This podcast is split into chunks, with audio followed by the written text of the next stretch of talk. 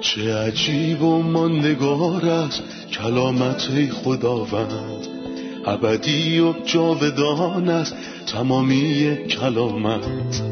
همچون نهری خروشانم بر قلب تشنه‌ام، کلام تو برترین است تسلی قلب من. نوری بر پاهای من، چراغ راههای من، کلام تو شفا بخشد درد و رنج و زخم من. نپویی این کلام ساکن شد در قلب من، تغییرم ده، آزادم ساز شبانه نیکوی من. چه عجیب و ماندگار است کلامت خدا رد، ابدی و جاودان است تمامی کلامت. سلام به شما همراهان و شنوندگان همیشگی برنامه تمام کتاب در سرتاسر دنیا. خوشحالم که بار دیگه در خدمتتون هستم.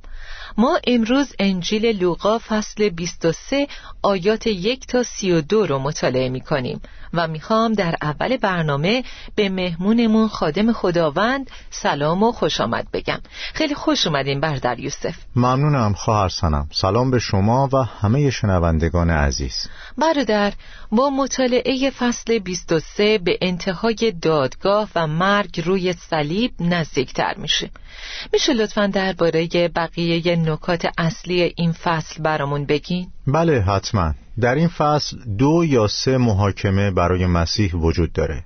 محاکمه های مدنی. پیلاطس علیرغم تلاشی که برای عوض کردن ذهنیت رهبران قوم انجام میده، مجبور میشه حکم مجازات رو صادر کنه. تمام تلاشش رو کرد ولی موفق نشد. پس اون حکم مصلوب شدن رو صادر کرد. مسیر به سمت صلیب مورد بعدیه. سپس گروهی که اطراف صلیب بودن و بعد کلامی از مسیح در بالای صلیب، مرگ مسیح و اتفاقات عجیبی که در جلجتا افتاد. در پایان فصل، همونطور که کلام خدا قبلاً پیشگویی کرده بود، به دفن مسیح میرسیم. ممنونم. آیاتو میخونم. سپس تمام حاضران در مجلس برخاستند و او را به حضور پیلاطس آوردند و علیه او شکایت خود را اینطور شروع کردند: ما این شخص را در حالی دیدیم که به منحرف کردن ملت ما مشغول بود. او با پرداخت مالیات به قیصر مخالفت می کرد و ادعا می کند که مسیح یعنی پادشاه است. پیلاطس از او پرسید: آیا تو پادشاه یهودیان هستی؟ عیسی جواب داد: تو میگویی. پیلاطس سپس به سران کاهنان و جماعت گفت: من در این مرد هیچ تقصیری نمیبینم. اما آنان پافشاری میکردند و میگفتند او مردم را در سراسر یهودیه با تعالیم خود میشوراند. از جلیل شروع کرد و به اینجا رسیده است. هنگامی که پیلاطس این را شنید، پرسید که آیا این مرد جلیلی است؟ وقتی آگاه شد که به قلمرو هیرودیس تعلق دارد، او را نزد هیرودیس که در آن موقع در اورشلیم بود فرستاد. فصل قبلی با کلام عیسی مبنی بر اینکه پسر انسان است و به دست راست خدای قادر خواهد نشست تمام شد و زمانی که ازش سؤال کردند آیا پسر خدا هستی، جواب داد: خودتان میگویید که هستم. آنها گفتند چه احتیاجی به شاهدان دیگر هست. بنابراین واضحه که اینجا اتهام سیاسیه. اونها تصمیم گرفتن عیسی رو نزد پیلاطس فرماندار رومی بفرستن. چرا موضوع رو به سمت پیلاطس بردن؟ پیلاطس تنها کسی بود که اقتدار داشت مسیح رو به صلیب بکشه. میتونستن سنگسارش کنن، مثل کاری که با استیفان کردن، اما نمیخواستن مسیح رو سنگسار کنن. اونا نمیخواستند با نوع دیگه از مرگ غیر از مرگ صلیب روبروش کنند، چون معتقد بودند که مرگ صلیب یه نفرینه. میخواستند هر حاله‌ای از شکوه و سربلندی رو از عیسی مسیح بگیرن و بهترین روش برای این منظور آویزون شدن بر صلیب بود، چون نوشته شده هر که به دار آویخته شود ملعون است. اونها نمیدونستن که از اون روز به بعد صلیب مایه فخر خواهد بود. پولس رسول میگه و اما من خدا نکند که به چیزی جز صلیب خداوند ما عیسی مسیح ببالم. از اونجایی که پیلاطس اهمیت زیادی به اتهامات مذهبی نمیداد، به همین دلیل اتهامی که به پیلاطس ارائه کردند این نبود که عیسی ادعا کرده که پسر خداست یا پسر انسانه، چون برای پیلاطس هیچ معنی و مفهومی نداشت.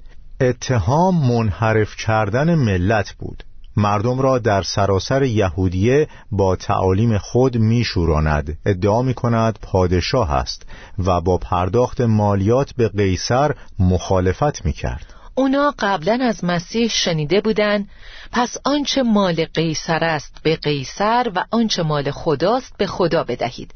مگه اینو فراموش کرده بودن؟ فکر نمی کنم که فراموش کرده باشن، چون فقط 2 روز از این حرف گذشته بود. درسته. وقتی پیلاطس فهمید که مسیح جلیلیه، اونو نزد هیرودیس فرستاد. میشه لطفاً درباره رفتن پیش هیرودیس و دادگاهی که در برابر هیرودیس برگزار شد برامون بگین؟ در واقع هیرودیس یه شخص شرم‌آور بود. اون پادشاهه، اما مثل یه پادشاه رفتار نمی‌کنه. اینجا می‌خونیم که با دیدن مسیح بیش از حد خوشحال شد. موضوع اینه که مدت‌ها بود که درخواست دیدن مسیح رو کرده بود و الان مسیح پیشش بود و وقتی مسیح پیشش اومد چی کار کرد؟ در آخر میخونیم که پس هیرودیس و سربازانش به عیسی اهانت کرده او را مسخره نمودند. قبلا به خاطر مرگ یحیای تعمید دهنده ناراحت بود، با این همه اون دستور داده بود تا سرش رو از تنش جدا کنن. اون کسیه که از دیدن عیسی خوشحاله اما مسخرش میکنه. این چطور انسانیه؟ طبیعی نیست. چقدر افراد با موقعیت‌های بالا هستند که اگه قلباشون به دقت بررسی بشه تا مغز استخوان فاسده. این کلمات احساسات آدمو جریحه دار میکنه. پس هیرودیس و سربازانش به عیسی اهانت کرده، ولی در همان روز هیرودیس و پیلاطس آشتی کردند. صلیب مسیح این 2 دشمنو در یه نقشه که کشتن مسیح بود متحد کرد. از اون به بعد افرادی رو میبینید که مخالف همند و زمانی که درباره چیزی گفتگو میکنند شاید با هم موافق نباشند، ولی وقتی نوبت به صلیب مسیح میرسه با هم موافقند. در آیه 14 وقتی پیلاطس از خداوند عیسی سوال کرد، گفت در او چیزی که اتهامات شما را تایید کند نیافتم. و بعد گفت بنابراین او را پس از تازیانه زدن آزاد می کنم. چرا وقتی هیچ اتهامی در مسیح پیدا نکرد چنین دستوری داد؟ در واقع 2 بار در آیه 16 و 1 بار در آیه 22 گفت او را پس از تازیانه زدن آزاد می کنم. در حقیقت اگه این کلمات در مورد یه انسان معمولی که دوستش داریم و براش احترام قائلیم گفته بشه خیلی سخته. تازیانه زدن به کی؟ وقتی درباره خداوند آسمان و زمین گفته بشه چقدر سخت‌تر به نظر میرسه. او را پس از تازیانه زدن آزاد میکنم. در مزمور 94 آیه 10 میخونیم او که ملت‌ها را سرزنش می‌کند آیا آنان را مجازات نخواهد کرد؟ آیا او که همه مردم را تعلیم می‌دهد خودش متوجه نمی‌شود؟ خداوند معلم همه ملت هاست، اما اگه معنای کلمات پیلاطس رو بدونیم این قضیه رو بیشتر درک می‌کنیم. کلمه تازیانه زدن صرفاً به معنی مجازات یا حتی کتک خوردن نیست، بلکه این کلمه به معنی شلاق‌های وحشتناک و بیرحمانه است. استفاده از شلاق‌های چرمی که از تکه‌های استخوان و تکه‌های سربی که به هم متصل شدن درست شده. چنین شلاق‌هایی وقتی با شدت به پشت شخص برخورد می‌کرد، به خاطر درد و رنج زیادی که ایجاد می‌کرد ممکن بود بعضی وقتها به مرگ منجر بشه. او را پس از تازیانه زدن آزاد می‌کنم.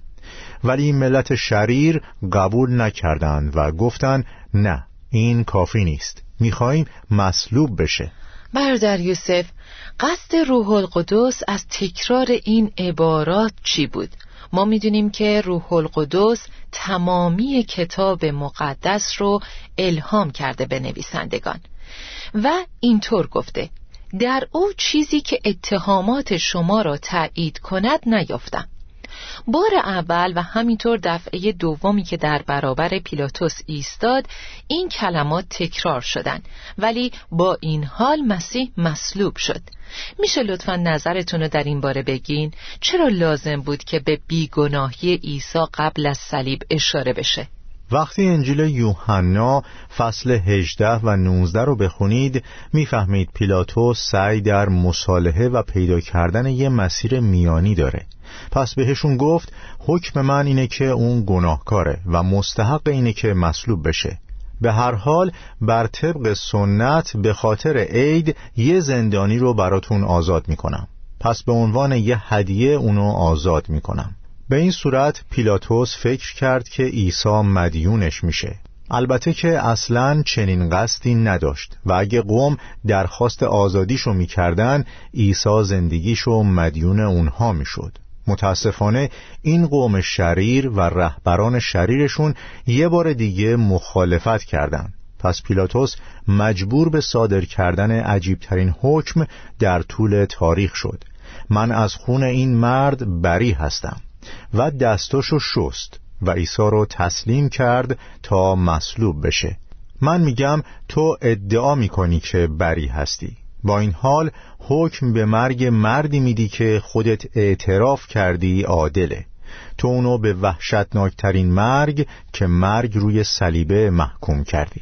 هدف انسانی پشت محاکمه ها این بود که گناهکار بودن مسیح رو ثابت کنه.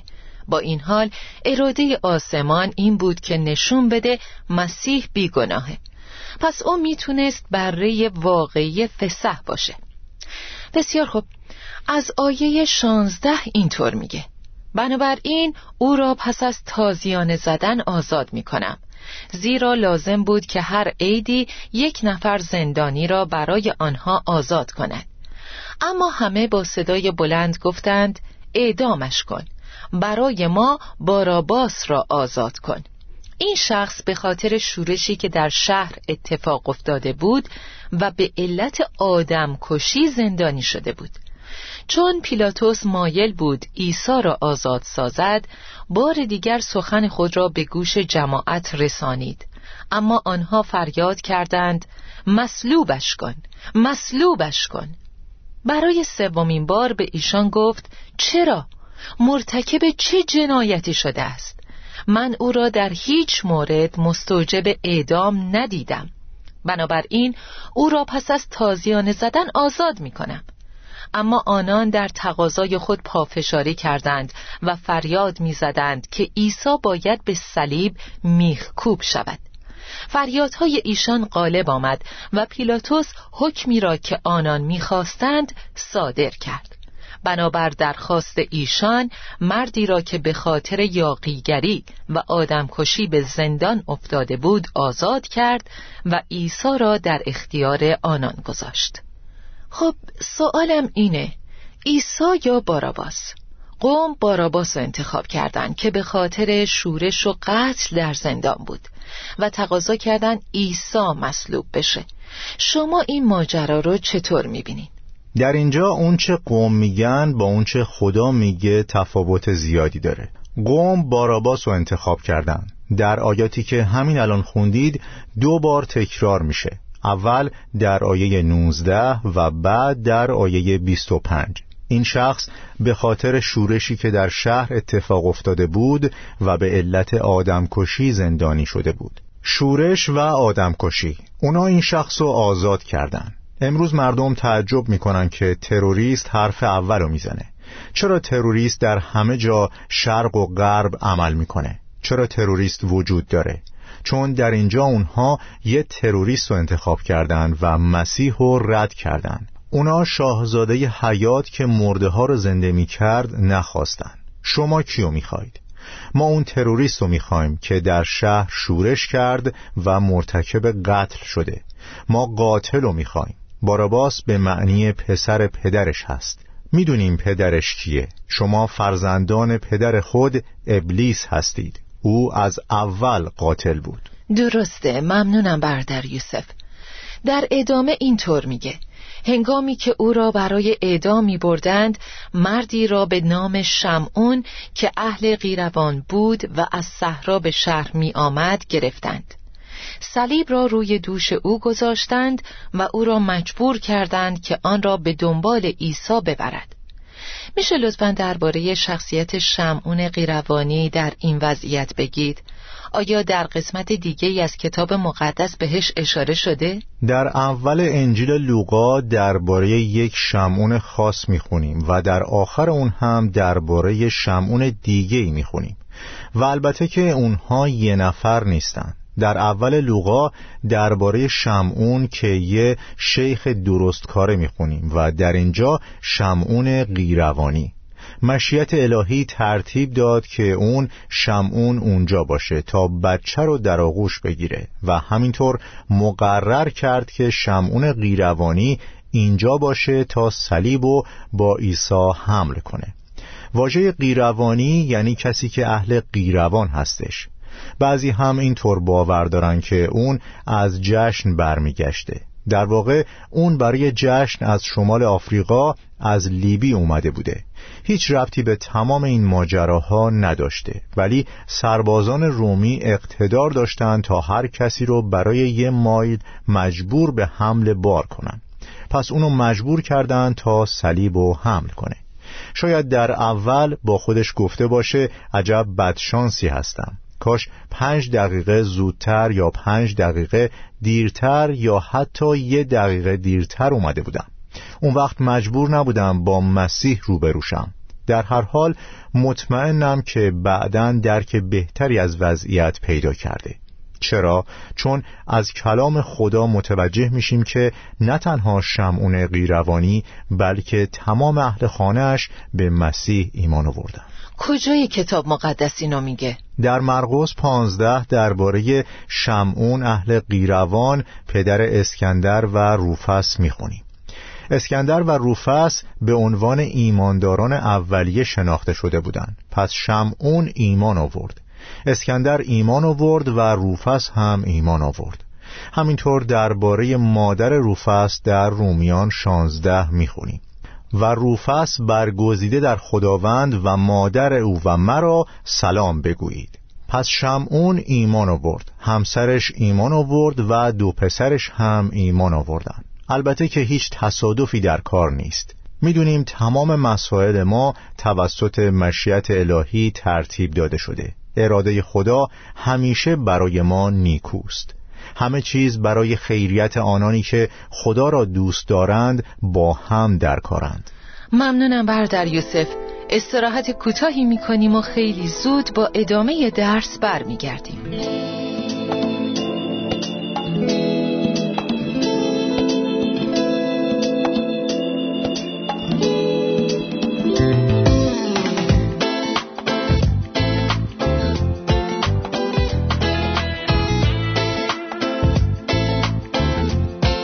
در آیه 29 نوشته شده: بدانید روزهایی خواهد آمد که خواهند گفت خوشا به حال نازایان و رحیم‌هایی که بچه نیاوردند. این چه روزاییه که خداوند عیسی دربارش حرف میزنه؟ روشنه که درباره روزهای نزدیک حرف میزنه و دور نیست. چرا اینطوریه؟ چون عیسی رو به دختران اورشلیم میکنه و میفرماید: ای دختران اورشلیم، برای من اشک نریزید، برای خودتان و فرزندانتان گریه کنید. یعنی موقعی که هنوز زندن این روزا میاد؟ بله، موقعی که اونها و فرزندانشون هنوز زندن. ای دختران اورشلیم، برای من اشک نریزید، برای خودتان و فرزندانتان گریه کنید.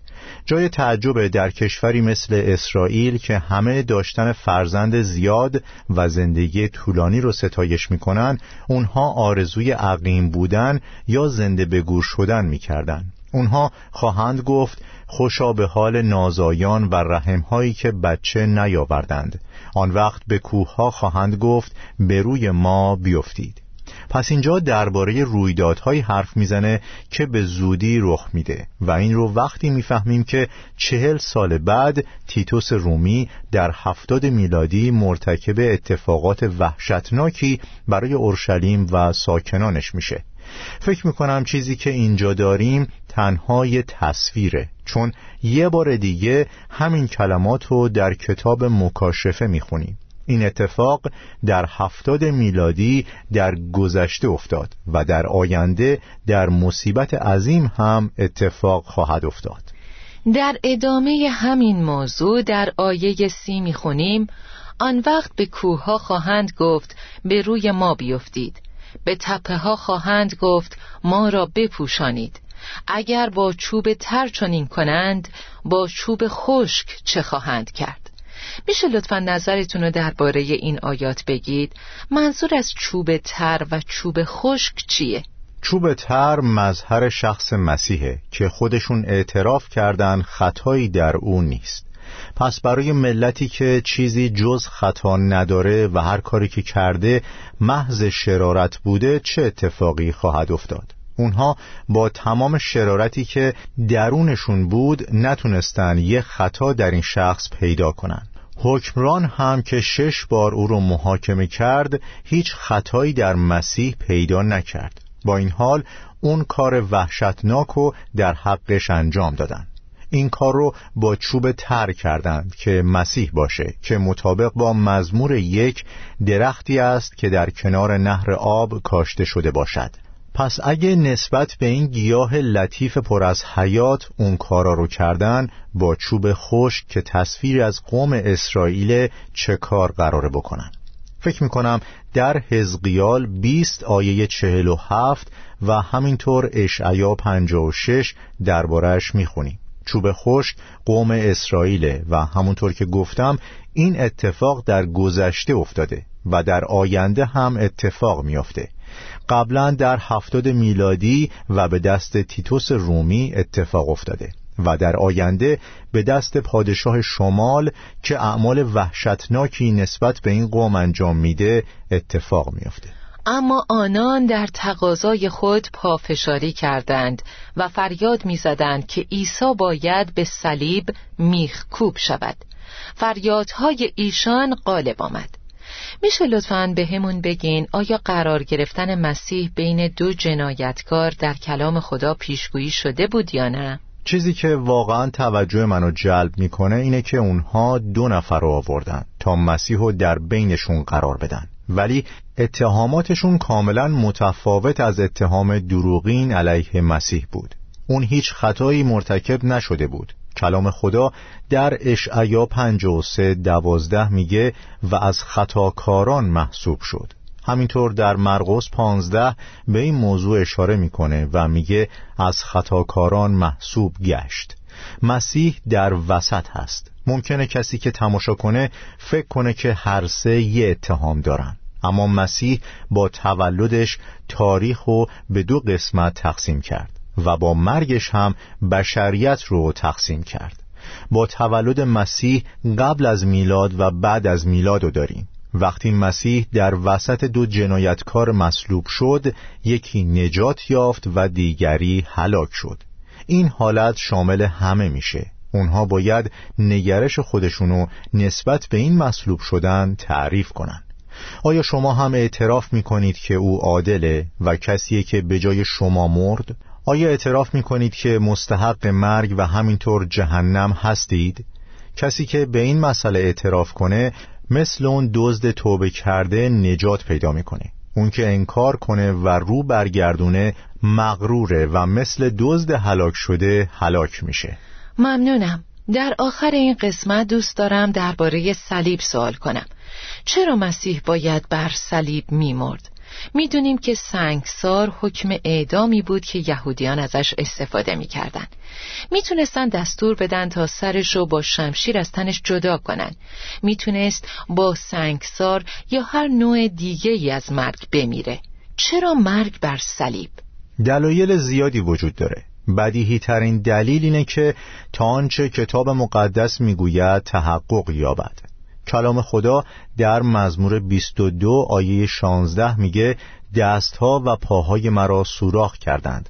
پس این اتفاق باید میافتاد. نه فقط این، مسیح همینطور فرمود هیچ کس جان مرا از من نمیگیرد، من به میل خود آن را فدا میکنم. اختیار دارم که آن را فدا سازم و اختیار دارم که آن را باز به دست آورم. اگه سر از تنش جدا می کردن، همونطور که در مورد یحیای تعمید دهنده و بعدها در مورد پولس رسول انجام دادن، اینطور به نظر می رسید که اونها بودن که جونش رو گرفتن. و مسیح گفت نه، در هر حال وقتی بر صلیب آویزان بود، وقتی به رویدادهای مربوط به صلیب می رسیم، عبارت درخور توجهی رو می خونیم. عیسی بار دیگر فریاد بلندی کشید و جان سپرد. دلیلش این نبود که قدرتش تموم شد و به همین دلیل مرد. نه، فریاد بلند، انگار با تمام اراده آزادش رفت تا بمیره. بسیار عالی، ممنونم برادر یوسف. به آخر این برنامه رسیدیم و مطالعه‌مونو با شنوندگان عزیز مرور می‌کنیم. ما دیدیم چطور مشیت الهی شمعون قیروانی رو با اینکه از اهالی اورشلیم نبود حاضر کرد تا در زمان مصلوب شدن اونجا باشه و صلیب رو حمل کنه و بعد اون به همراه خانواده‌اش به خداوند ایمان آوردن. همینطور یاد گرفتیم که مسیح میبایست روی صلیب میمرد تا کلام خدا تحقق پیدا کنه و همینطور چون مسیح خودش اختیار داره که زندگیشو فدا کنه و باز به دست بیاره، پس ممکن نبود که به شیوه دیگه‌ای بمیره، چون در اون صورت زندگیشو ازش گرفته بودن، در حالی که خودش زندگیشو فدا کرد. چیزی که زیباست اینه که با تولد مسیح تاریخ به قبل از میلاد و بعد از میلاد تقسیم شد، اما همینطور با مرگش سرنوشت بشر رو به دو قسمت تقسیم کرد، دزدی که نجات پیدا کرد و دزدی که هلاک شد. ممنونم برادر یوسف، خدا بهتون برکت بده. آمین، خدا به شما هم برکت بده. آمین. عزیزان، خواست انسانی این بود که مسیح به محاکمه ها و اتهامات دروغینی که علیهش بود دچار بشه تا به مرگ محکوم بشه، ولی قوانین آسمانی و اراده الهی خواست که مسیح به این دادگاه ها بره، اما نه به خاطر اون اتهام های دروغین، بلکه به خاطر اینکه بیگناهیشو نشون بده. چرا؟ تا ثابت کنه او تنها شخص بیگناه و عادله. پس مرگش روی صلیب شهادت نبود، بلکه مرگ نیابتی بود. خداوند گناه ما را به حساب او آورد. بره فسح باید بره بیعیب، نر و یک ساله می بود. تمام محاکمه ها ثابت کرد که هیچ عیبی در اون نیست، بدون گناه و بدون تقصیره. عزیزان، در هیچ کس غیر از او نجات نیست، پس با فروتنی به او ایمان بیارید و در او پناه بگیرید. تا برنامه دیگه و درسی جدید، خدا با شما. چه عجیب و ماندگار است کلامت خداوند، ابدی و جاودان است تمامی کلامت. همچون نهری خروشانم بر قلب تشنه‌ام، کلام تو برترین است تسلی قلب من. نوری بر پاهای من، چراغ راههای من. کلام تو شفا بخشد درد و رنج و زخم من. نپوری این کلام ساکن شد در قلب من. تغییرم ده، آزادم ساز، شبان نیکوی من. چه عجیب و ماندگار است کلامت خدا رد، ابدی و جاودان است تمامی کلامت.